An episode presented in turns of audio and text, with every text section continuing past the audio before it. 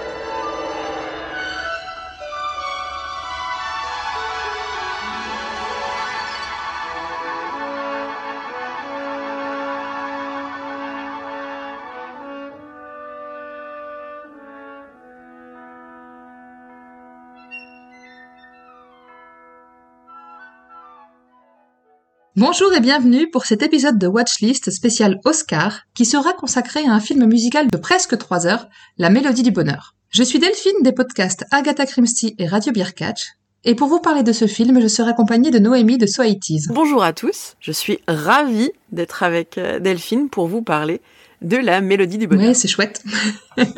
Ça s'est fait un peu par hasard mais c'est super, je suis contente. Alors, La Mélodie du Bonheur, c'est en VO The Sound of Music. C'est un film américain de Robert Wise qui est sorti le 2 mars 1965 aux États-Unis et le 3 février 1966 en France parce que le doublage prenait beaucoup de temps, je pense, à cette époque-là. Ça reprend une comédie musicale qui est elle-même inspirée de l'autobiographie de Maria Augusta Trapp qui s'appelle La famille des chanteurs Trapp. Voilà, qui reprend un peu l'histoire du film, donc ça c'est un côté autobiographique, quoi, c'est assez fou. Complètement, ouais. Et quand on connaît l'histoire, c'est assez fou quand même. On se dit non, c'est pas possible, quand même. On peut pas avoir vécu tout ça de cette façon-là. Ça fait partie des grandes histoires de sauvetage que j'aime beaucoup. Donc, comme je disais, film de presque 3 heures, 174 minutes. Ça peut faire peur, mais en fait, ça passe super vite. Enfin, je sais pas ce que t'en penses, hein, mais moi, je le vois pas passer à chaque fois. Moi, je l'ai découvert il y a très très peu de temps. Il y a juste 1 an.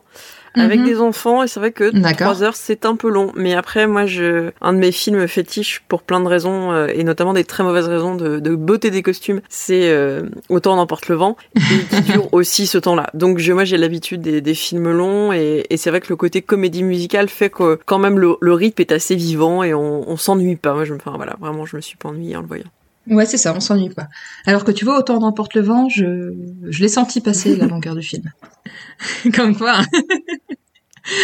Alors, parmi les acteurs principaux de La Mélodie du Bonheur, il y a bien sûr Julie Andrews, qui tient le rôle principal de Maria. Et qui chante surtout.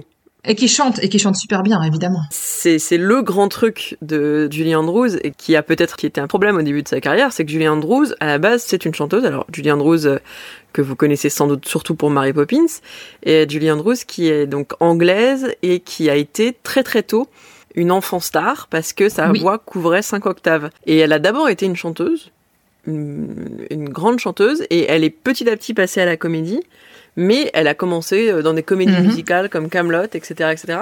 Et donc, c'est vrai que quand on entend chanter le personnage de Maria, c'est vraiment Julie Andrews qui chante, et elle chante fabuleusement bien.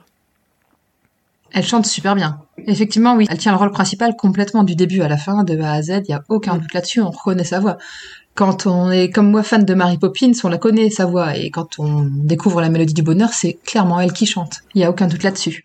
Alors que Christopher Plummer, qui tient le rôle du capitaine Van Trapp, lui ne chante pas.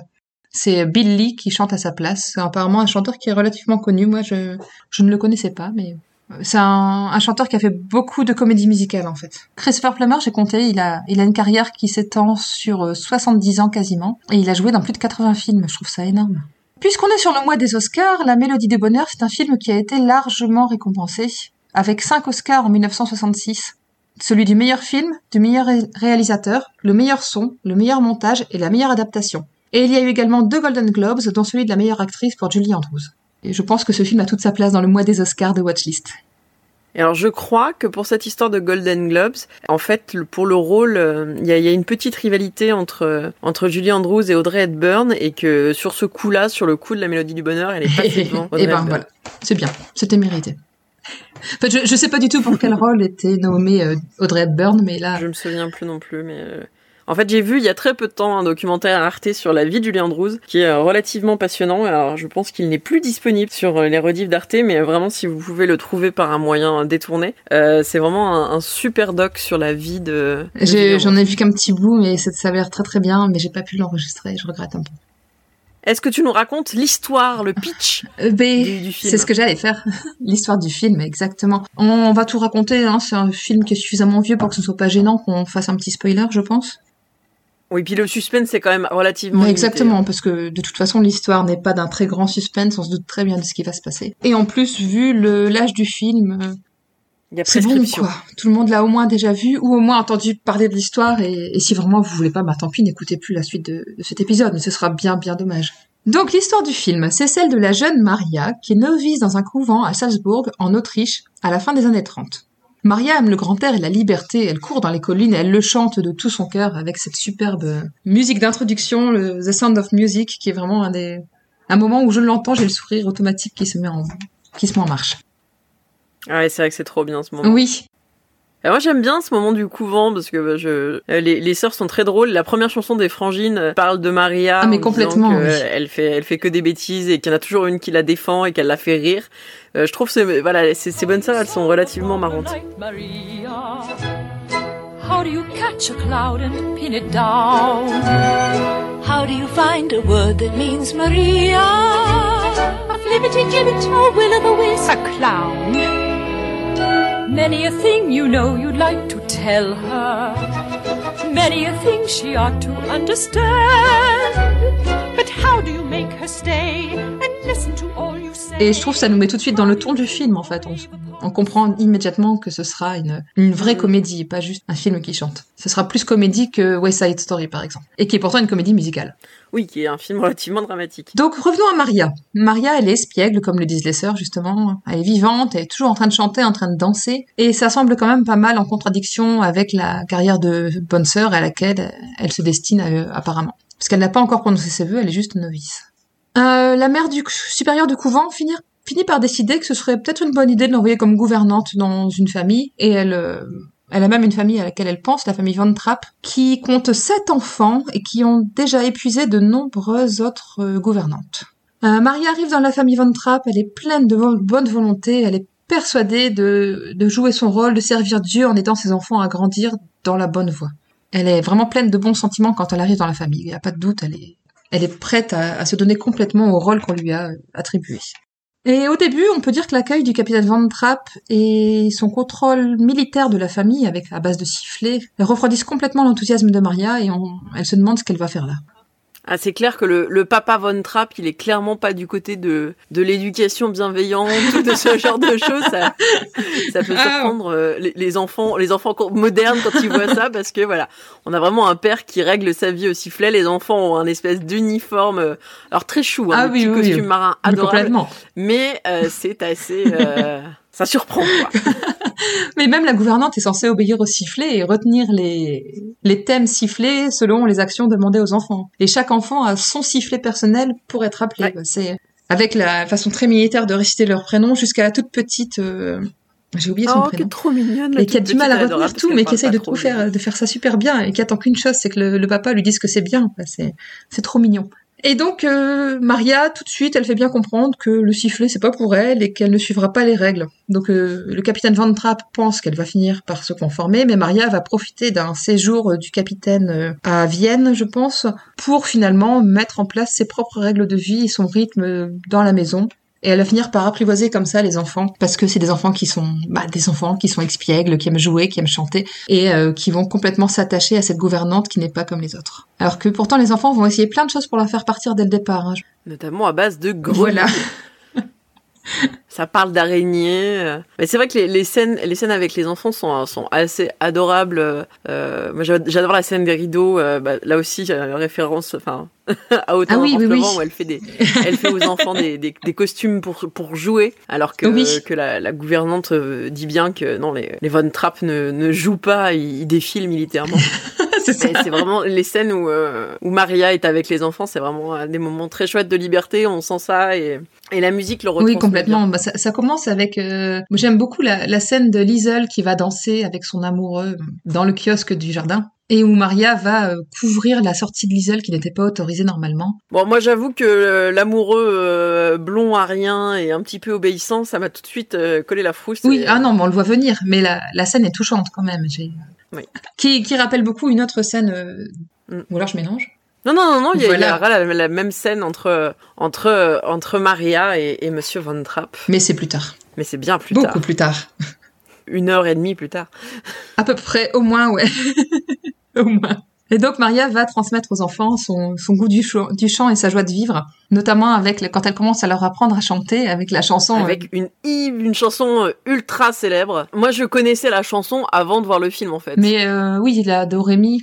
Ouais. Do Ré Mi, je la chantais avant de voir le film. Je savais même pas que ça venait de là. Ah oui? Do, a deer, a female deer. Ray, a drop of golden sun. Me, a name I call myself, far, a long, long way to run. So, a needle pulling thread, la, a note to follow, so, tea, a drink with jam and bread, that will bring us back to dough, oh, oh, oh, dough, a deer, a female deer, Ray. A drop of golden sun. Me! A name I call myself. Far! A long, long way to run. So, a needle-pulling thread. La, a note to follow, so. Et en fait, elle apprend cette chanson-là, et elle fait réaliser les enfants, puisqu'ils s'apprêtent à accueillir la future nouvelle femme de papa, la baronne Schrader. Voilà. Pas très sympa non plus.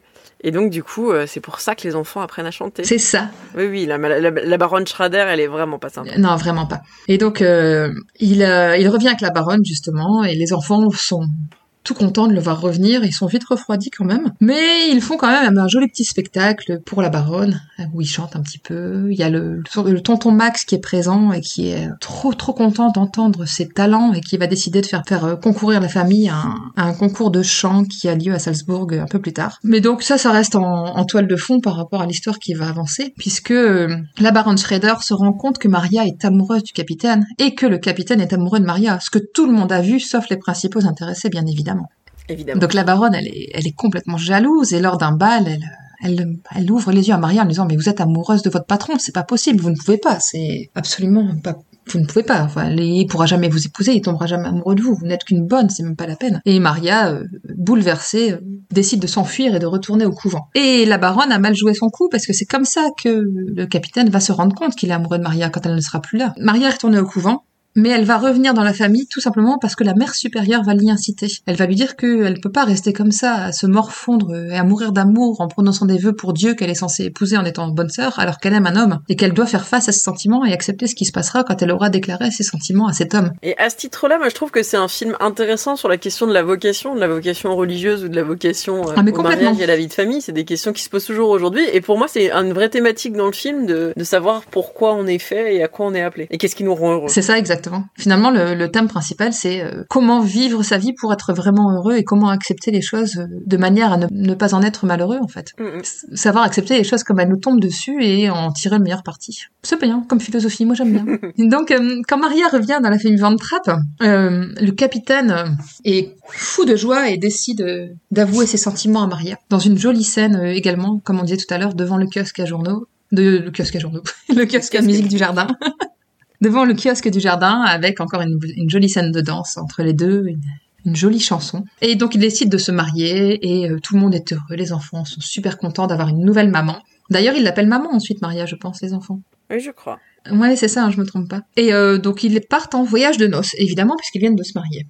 Ils laissent les enfants tout seuls avec leur oncle Max. Donc, comme je disais tout à l'heure, l'oncle Max a inscrit les enfants à un concours de chant à Salzbourg. Et c'est à ce moment-là, donc, le capitaine et Maria reviennent de voyage de noces au moment à peu près du spectacle, peu de temps avant. Alors, ça, c'est peut-être important aussi. Je suis pas sûre qu'on l'ait dit. Le capitaine est capitaine de marine et donc un militaire. Exactement. Un militaire autrichien, et l'histoire se passant dans les années 30. Voilà, exactement. Il se passe un petit événement un petit peu important au niveau... Bah, c'est les nazis qui ont débarqué en Autriche. Et je te laisse raconter la suite.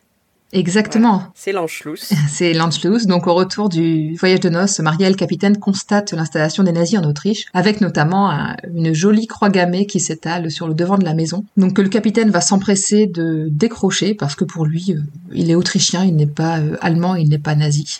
Mais il apprend que le concert à Salzbourg va se tenir en présence de dignitaires nazis, et surtout, il va apprendre qu'il est appelé pour rejoindre l'armée autrichienne au service des Allemands. Il doit partir sur un navire ou un sous-marin, je ne sais plus exactement, mais il doit partir le plus rapidement possible. Le capitaine refuse et décide de fuir l'Autriche avec sa famille. Donc il décide de faire ça le soir du concert en se disant « on va pouvoir être discret parce que tout le monde va être au concert et personne ne nous remarquera ». Seulement la famille va être trahie par un des domestiques de la maison, il me semble. Et ça ressemble à la Gestapo, hein, vont se retrouver sur leur chemin alors qu'ils sont en train de pousser la voiture silencieusement. Ah bah les nazis du coin... Donc vont le retrouver, vont surprendre le capitaine et dire « qu'est-ce que vous faites, capitaine ?» Alors ils disent un petit bobard en disant « on est en train d'aller... on veut pas faire trop de bruit, pas gêner la maison où il y a déjà des gens qui dorment, donc on part un peu silencieusement pour aller au concert, évidemment, puisque les enfants doivent chanter ce soir. » Alors la personne qui dirige la milice qui les a arrêtés lui accorde le droit d'aller chanter avec ses enfants, mais après il devra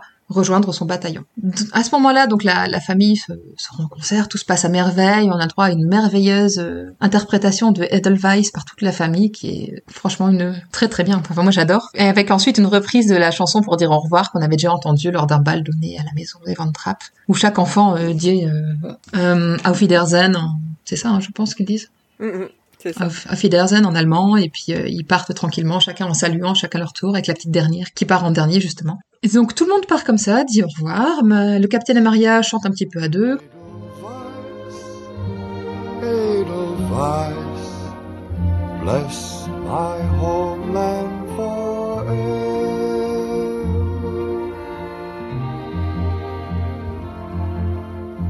Small and wide, clean and bright, you look happy to be. Quand ils ont fini, les lumières s'éteignent, tout le monde sort. Les délibérations du jury pour savoir qui a gagné le concours de chant. Les lumières reviennent. On apprend que c'est la famille Van Trapp qui est gagnante. Mais la famille ne revient pas. Parce que forcément, tout le monde est parti discrètement avec la complicité de l'oncle Max et s'est réfugié au couvent en espérant pouvoir attendre la fin du concert, que tout le monde soit parti pour s'en aller discrètement. Malheureusement, ils se rendent compte que l'alerte est donnée et ils vont aller se cacher dans le cimetière du couvent en espérant ne pas être repérés. Donc ils arrivent bien à se cacher derrière la tombe, tout le monde est bien silencieux, sauf qu'à un moment, la milice débarque dans le cimetière, fait le tour, passe complètement à côté d'eux jusqu'à ce que le petit ami de Liesl entende un bruit et les repère. Et à ce moment-là, moi je me suis toujours... Enfin, à chaque fois que je revois le film, pourtant je le connais, hein, mais je me dis non, il va pas les vendre, c'est pas possible, il va pas les donner, il va pas faire ça. Il est amoureux d'elle, il va pas... Et si, eh ben, si, traître. Il va donner l'alerte. Et donc la famille va réussir à s'enfuir en courant, récupérer la voiture du couvent, et à ce moment-là, il y a une scène que j'aime beaucoup, où la milice prend sa voiture pour essayer d'aller attraper la famille Van Trapp, mais ils ne peuvent pas démarrer. Et là, la mère supérieure dit quelque chose du genre « Oh ben, Dieu est bien miséricordieux envers nos amis. » Et il y a les deux sœurs qui sont avec elle qui sortent les mains qu'elles avaient cachées dans leurs manches en montrant des pièces de la voiture, en disant « Bon, on l'a un petit peu aidé quand même. » Et je trouve ça excellent comme scène. Qu'elles avaient enlevé. Exactement. Les sœurs mécaniciennes. Donc la famille finit par réussir à s'enfuir et ils arrivent en Suisse, et donc sur la scène finale on voit la famille dans les montagnes en route vers la liberté qui s'apprête à franchir la frontière. Alors là j'ai une petite anecdote vas-y. Con, mais les spécialistes de la géographie j'allais en parler des Alpes suisses voilà nous disent qu'en fait, non, la famille Von Trapp marche pas du tout vers la Suisse, mais plutôt vers l'Autriche. Ils sont pas dans le bon sens. C'est ça, exactement. Mais les images sont magnifiques, ça, il faut le dire. Ah oui. La façon de filmer la montagne, c'est vraiment très chouette. Ah oui, c'est superbe. C'est hyper agréable de voir la beauté des Alpes. C'est ça, c'est super beau, mais ils ne sont pas dans le bon sens. Mais comme quand on regarde ce film, on n'est pas tous des spécialistes de la géographie alpine, franchement. Ouais, ça passe. Moi, c'est pas grave, ça passe complètement. Qu'est-ce que tu penses de ce film, toi, du coup, Noémie, puisque tu l'as découvert il n'y a pas si longtemps ? Et oui, non, moi je l'ai découvert, je l'ai vu pour la première fois il y a un peu plus d'un an. Ouais. Et puis je l'ai revu pour préparer ce podcast. Mm-hmm. Et je trouve que c'est vraiment un beau film. Et bon, ça me fait, enfin, les premiers trucs, c'est de dire, Julie Andrews dans ce film, elle est un peu, elle reprend un peu son rôle de Mary Poppins quelque part. Elle est un peu abonnée au rôle de gouvernante. Un petit peu. Ouais. Elle joue une nouvelle gouvernante qui apporte le bonheur à une famille et c'est assez chouette. Mais elle a dû ramer ensuite pour se séparer de ses rôles de nounou. Oui, c'est clair. Et moi, ce que je trouve vraiment intéressant dans cette comédie, c'est que c'est une comédie, mais toute la partie de la fin, de la question de la guerre, du nazisme, du patriotisme, de façon assez frontale. Complètement, ouais. Et c'est finalement pas si courant, voilà, par rapport à Mary Poppins, qui est, bon, il y a quand même un sous-texte sur la... Mm-hmm. Notamment sur l'émancipation des femmes. Voilà, ce traitement frontal du nazisme me semble particulièrement intéressant et assez chouette, et puis assez fin dans son traitement, parce que voilà, le capitaine Von Trapp est vraiment quelqu'un de patriote, et on sent attaché à son pays, mais il refuse d'être associé aux nazis. Alors c'est vrai que quand je l'ai vu, j'étais avec des enfants petits, entre, on va dire, 10 et 3 ans, 4 ans, et du coup cette fin qui peut être un peu inquiétante, parfois ça passe pas hyper bien avec les enfants, mais voilà, l'effet de peur et d'angoisse, notamment sur la fin, dans la scène du cimetière, marche assez bien. Après, voilà. Et j'aime bien, justement, le tout début. On est vraiment plongé tout de suite dans cette ambiance un peu opératique, puisqu'on entend, pendant le tout début, on entend les instruments qui s'accordent. Mm-hmm. Et donc, voilà, l'aspect... La musique est très bien dosée. Elle est un vrai acteur de l'histoire. Oui, d'être générique. C'est assez chouette. Elle est pas... c'est pas un prétexte. Donc voilà, oui, quand il y a une chanson, elle sert dans l'histoire. C'est pas juste pour la mettre. Ouais. Oui, j'ai vraiment aimé ce film. Et toi alors, Delphine, qu'est-ce que tu en penses ? Comment tu aimes comment est-ce que tu aimes la Mélodie du Bonheur ? Ah, moi, je l'aime. C'est un de mes films préférés, je pense. Je l'ai découvert sur le tard, entre guillemets. J'avais 25-26 ans, un truc comme ça. Et tout simplement parce que j'ai lu les chroniques de San Francisco, d'Aristide Maupin, et tous les ouvrages de la saga d'ailleurs. Et un des personnages principaux, Michael Tolliver, parle souvent de la Mélodie du Bonheur, qui apparemment serait un film emblématique de la communauté gay de San Francisco des années 70. À force d'entendre parler de la Mélodie du Bonheur, ça m'a donné envie de le regarder, mais j'ai pas forcément spécialement cherché, sauf que je suis tombée dessus complètement par hasard en zappant sur la chaîne TCM, donc Turner Classic Movies, que j'avais gratuitement dans mon bouquet de chaînes à ce moment-là. C'était vraiment un hasard complet. Je suis tombée, c'était vraiment le début du film. Je me suis dit, bah tiens, je vais donner sa chance. Et j'étais embarquée pendant 3 heures. J'ai pas lâché, quoi. C'était jusqu'au bout. J'étais prise, j'ai ri, j'ai pleuré, j'ai chanté avec eux. Et ça m'a vraiment tenue en haleine.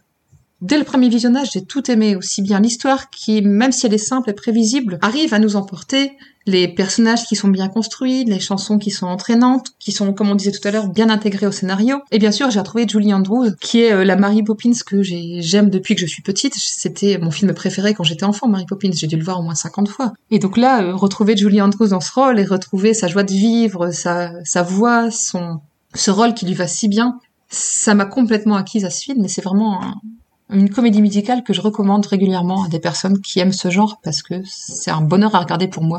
Que je le regarde en VO ou en VF, maintenant je commence à connaître les chansons quasiment par cœur. Enfin voilà, quand j'ai un coup de mou, c'est un film que je peux me mettre pour le plaisir, même s'il dure 3 heures. Aucun problème. Vraiment, je vous recommande de le regarder si vous ne connaissez pas, parce que pour moi en tout cas, c'est un film doudou. Ah, c'est vraiment un film doudou. Alors, par rapport à Mary Poppins, le seul truc qui me surprend toujours dans la Mélodie du Bonheur, c'est la coupe et la couleur de cheveux qu'ils ont fait à Maria, qui ne suit pas Julie Andrews, qui est pourtant une femme sublime. Mais c'est clair. Elle a une espèce de coupe au bol qui est très très laide, mais c'est pas grave, ça fait partie du charme. Et les costumes sont vraiment sympas, notamment justement. Je suppose que c'est la coupe de cheveux couvant, tu vois. Oui, c'est la coupe de cheveux couvant. Voilà. Alors que dans la chanson du début, les bonnes sœurs disent qu'elle met des bigoudis sous. Ben ouais. Alors qu'elle a les cheveux hyper raides en plus, façon. Mais les costumes sont très très chouettes ouais. Et notamment le costume de Maria au début qui arrive avec sa petite robe toute grise, toute triste. Le capitaine lui fait des remarques en disant mais vous n'avez pas donné ces vêtements aux pauvres et qu'elle répond les pauvres n'en ont pas voulu. Oui. Mais voilà, c'est pas un film en costume, c'est moins fantasmagorique que Mary Poppins, mais c'est vraiment un beau moment et qui est pas C'est plein de bons sentiments, mais c'est pas mièvre. Enfin, pour moi, c'est vraiment pas un film pour enfants. Il peut permettre de réfléchir, oui, comme on l'a dit, à la question du bonheur. Et je pense que le personnage de l'oncle Max permet de voir clairement le personnage a été écrit comme un personnage homosexuel. Donc c'est une œuvre qui est complexe et qui l'avais jamais vu comme ça, l'oncle Max, tu vois. Ah bah moi, le célibat, le fait j'ai l'impression qu'il est écrit comme ça, et ce qui explique entre autres, à mon avis, pourquoi il est... Moi, je le voyais un peu comme un... est devenu un emblème de la culture gay, mais c'est vrai que c'est aussi un film intéressant sur l'éveil amoureux de Liesl et du fait que son amoureux l'a trahi, et ça, c'est un film qui est moins creux et moins sirupeux qu'il n'y paraît à la première vision, je crois. Mais complètement, c'est loin d'être mièvre, et c'est clair que c'est plein de bons sentiments, on va pas se mentir. Même quand ça parle de la guerre, etc., ça reste quand même... même si, comme tu disais, dans la scène du cimetière, ça peut faire peur, malgré tout, le bien triomphe, ils arrivent à se sauver, tout le monde est content, les bonnes sœurs, on n'a pas l'impression qu'il y aura des représailles alors qu'elles sont aidées. Les films bienveillants et gays. Mais complètement. Mais complètement. Donc c'est un film qui a plein de bons sentiments, mais pourtant, c'est pas mièvre, comme on a déjà dit, avec les thématiques qu'il aborde, c'est loin de tout ça, et ça peut apporter une réflexion. En plus du bon moment qu'on y passe, on réfléchit un petit peu. Rien que pour ça, c'est une très bonne raison pour le regarder. Alors, mais après, si vous aimez Julie Andrews, je vous conseille aussi Victor Victoria, dont je parlerai sans doute dans So 80's, qui est aussi un film assez emblématique pour la communauté gay, puisque Julie Andrews joue un rôle d'une femme qui est obligée de jouer un rôle d'homme pour avoir du travail, et dans lequel elle se travestit à plusieurs reprises, et c'est un très très chouette film aussi. Il est très chouette. De Julie Andrews, toute la filmographie de Julie Andrews est extrêmement impressionnante. Il faut pas hésiter.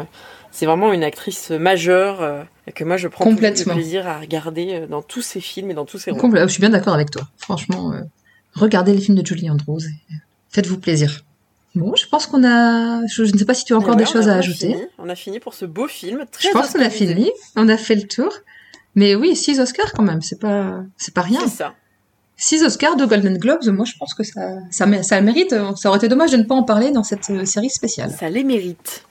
Complètement. En tout cas, je vous remercie tous de votre écoute. Merci à tous. Et puis à bientôt pour parler de La Mélodie du Bonheur ou d'un autre film. Ou en tout cas pour parler de films. Et merci à toi de m'avoir accompagnée. Et je vais juste faire les petits rappels d'usage. Watchlist est un podcast du label Podcut. Et si vous voulez soutenir le label, n'hésitez pas à aller faire un petit tour sur Patreon pour participer à la vie du label et nous permettre de continuer à exister. On vous remercie de votre attention et on vous dit à très bientôt sur Watchlist ou sur un autre podcast du label. Bonne soirée, bonne journée.